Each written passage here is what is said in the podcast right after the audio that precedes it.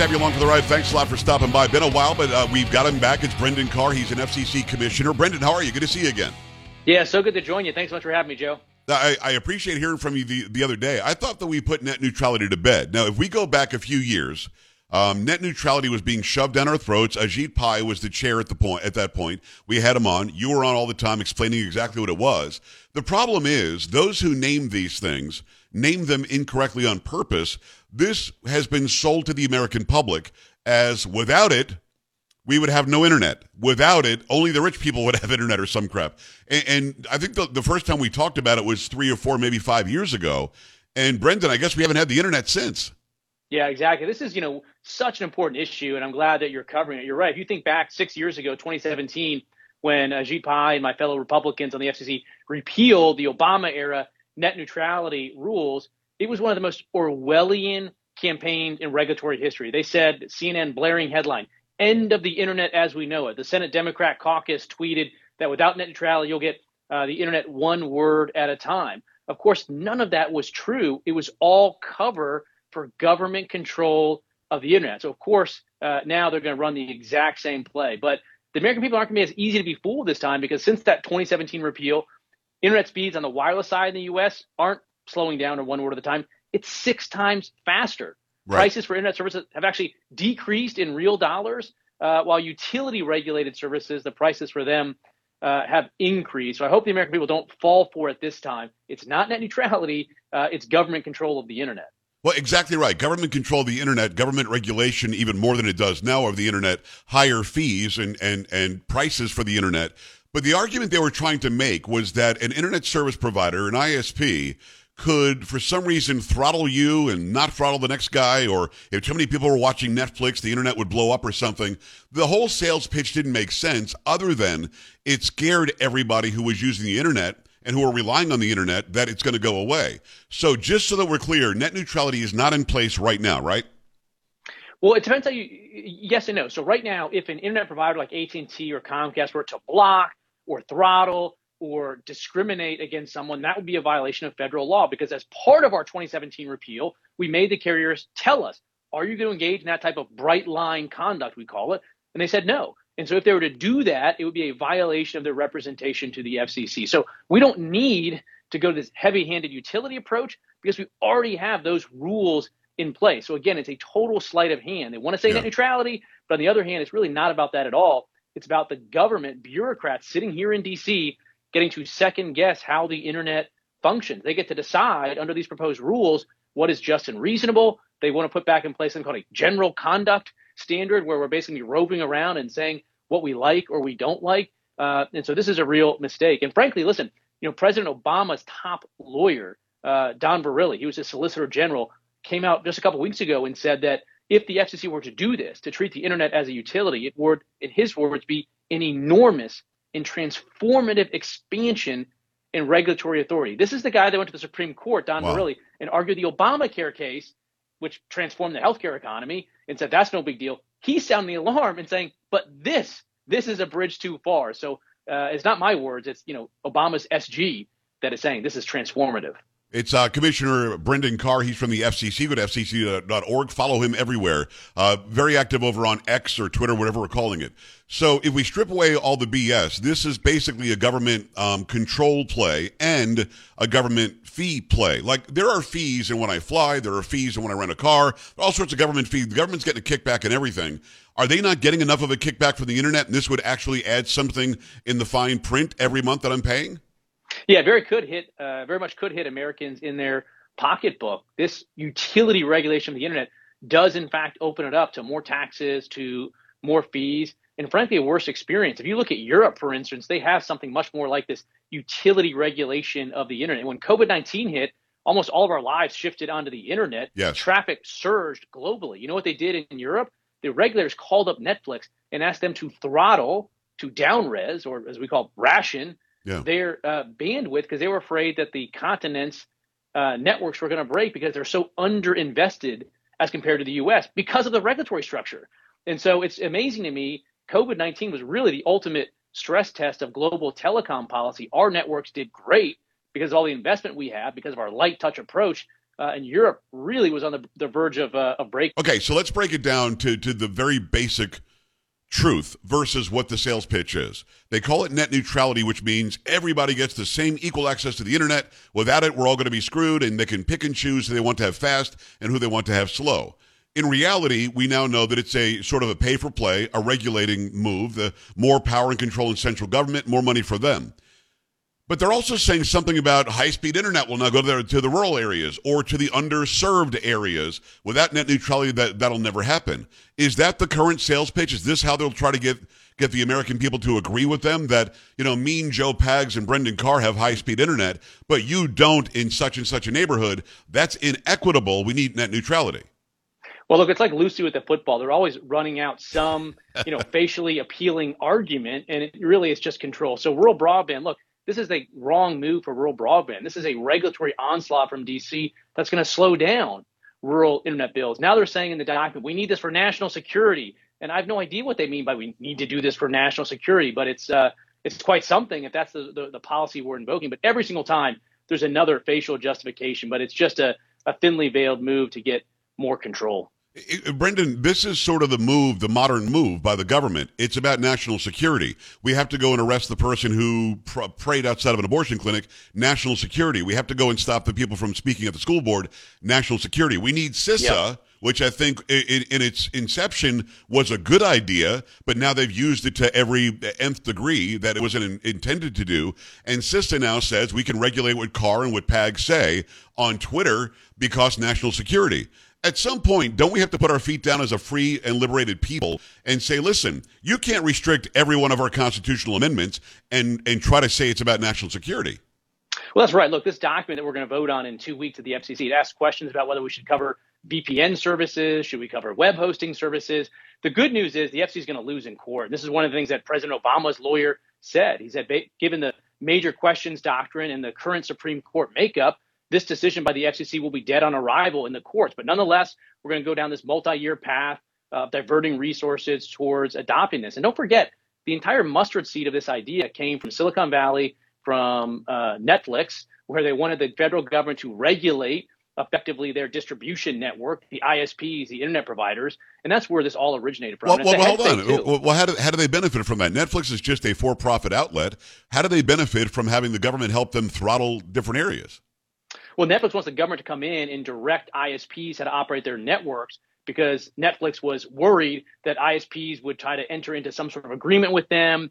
Um, and so it was designed to protect big tech from having to deal with uh, ISPs. And so that's where all the funding for this came from in terms of the campaigns wow. on the left to impose all of this. The, the, the mustard seed of all of this is back in Silicon Valley. And it's also to their benefit because it distracts the federal government. We're not looking at the discrimination taking place by big tech. We're not looking at the censorship that big tech is doing. Instead, big tech is saying, hey, look over here at internet providers, impose heavy handed regulations on them. So that's also part of what's going on here.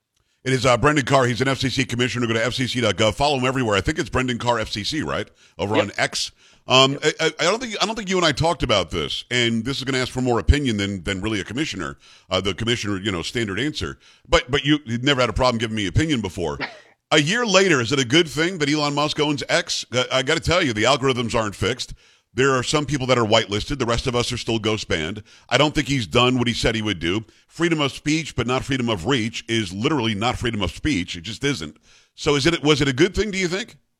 Well, look, I've always been of the view that we need Section 230 reform. I do think that yeah. Musk has made some good moves, but at the end of the day, we should not have to trust that a billionaire, whether benevolent or otherwise, is going to do the right thing you know the the public square that social media is is too important. So I've always been of the view, even with Elon Musk in charge, I'm not putting all my faith in, in, in him doing the right thing.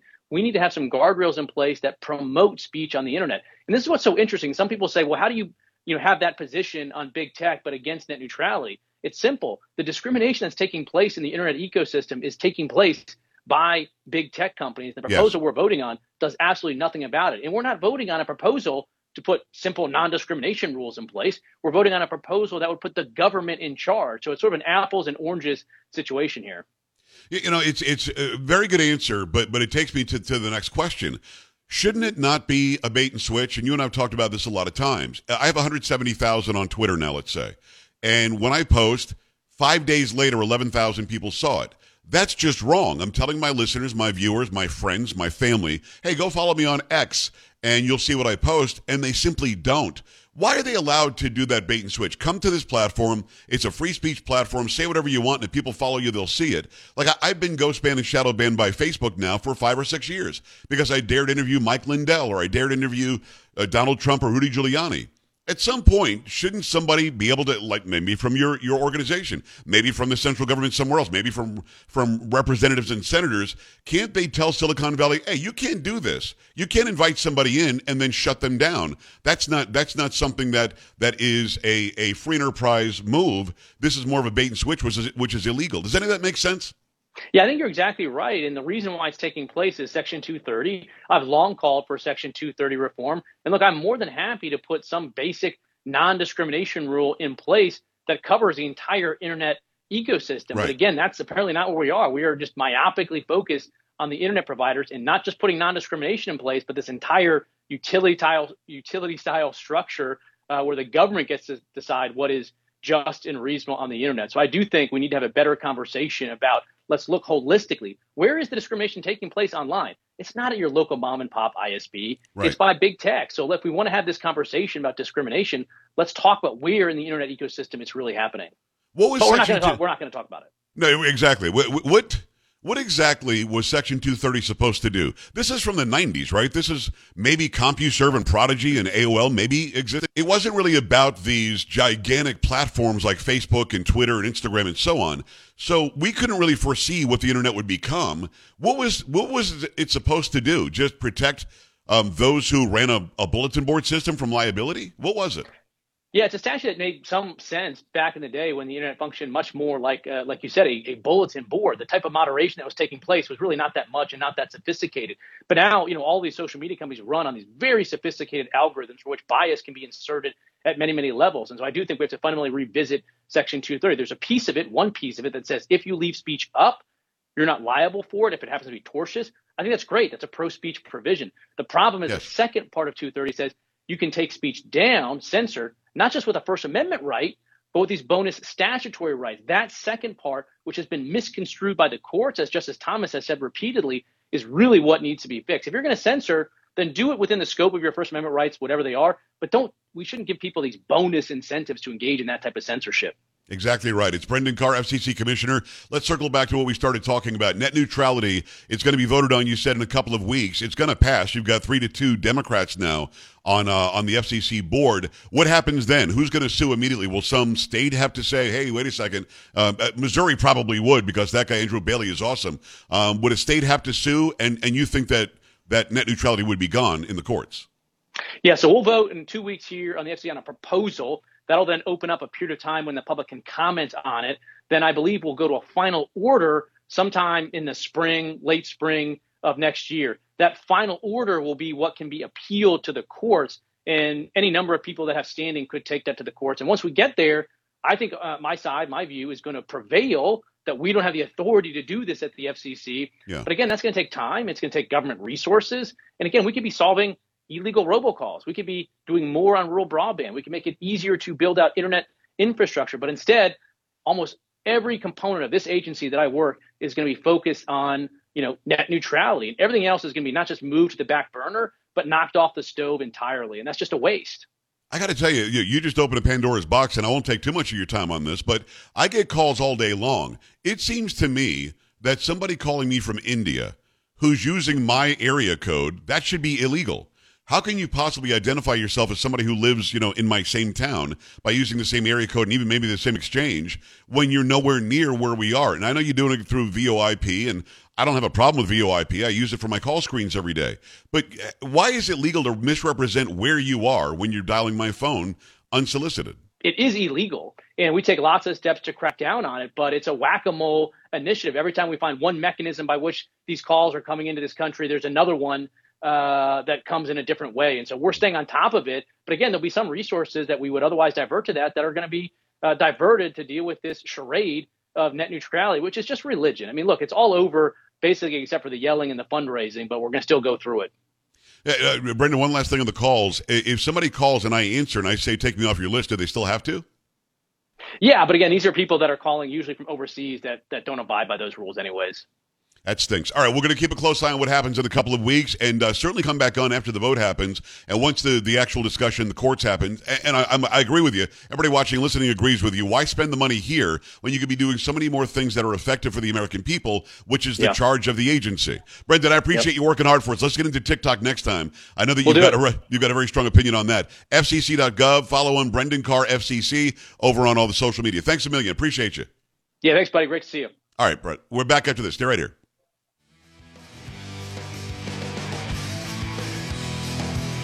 This is the Joe Pags Show.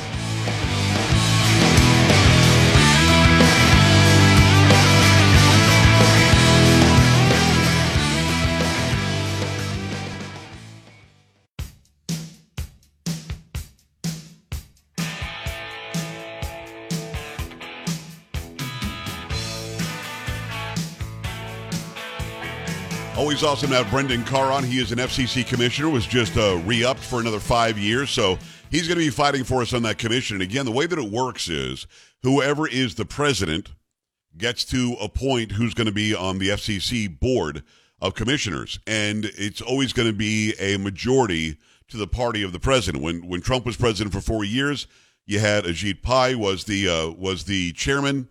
You had three Republicans, two Democrats. Now with Biden in office, you've got three Democrats and two Republicans. But Carr is always going to tell the truth, and always keep in mind when the government names something, always be skeptical. Like the Affordable Care Act wasn't. You know what I mean? The Inflation Reduction Act didn't. The net neutrality is not anything neutral about the internet. It's just not. So keep that in mind. You're going to get a flood of information soon in advertising everywhere, online and elsewhere, about how great net neutrality is and why it's so needed. And I'm here to tell you it's not. It's just a boondoggle so that the government gets to grab more of your money. You're already working a, por- a portion of your time to, to fund the government and whatever it wants to do. Um, why would you ever want to pay more fees on the internet? That's working perfectly. They'll lie and say the internet can't handle it if we increase uh, usage. That's not true. We, we proved that through the through, through the pandemic. Uh, 888-941-PAGS, joepags.com. Time for some pop culture. But, all right, Paulo, make it happen.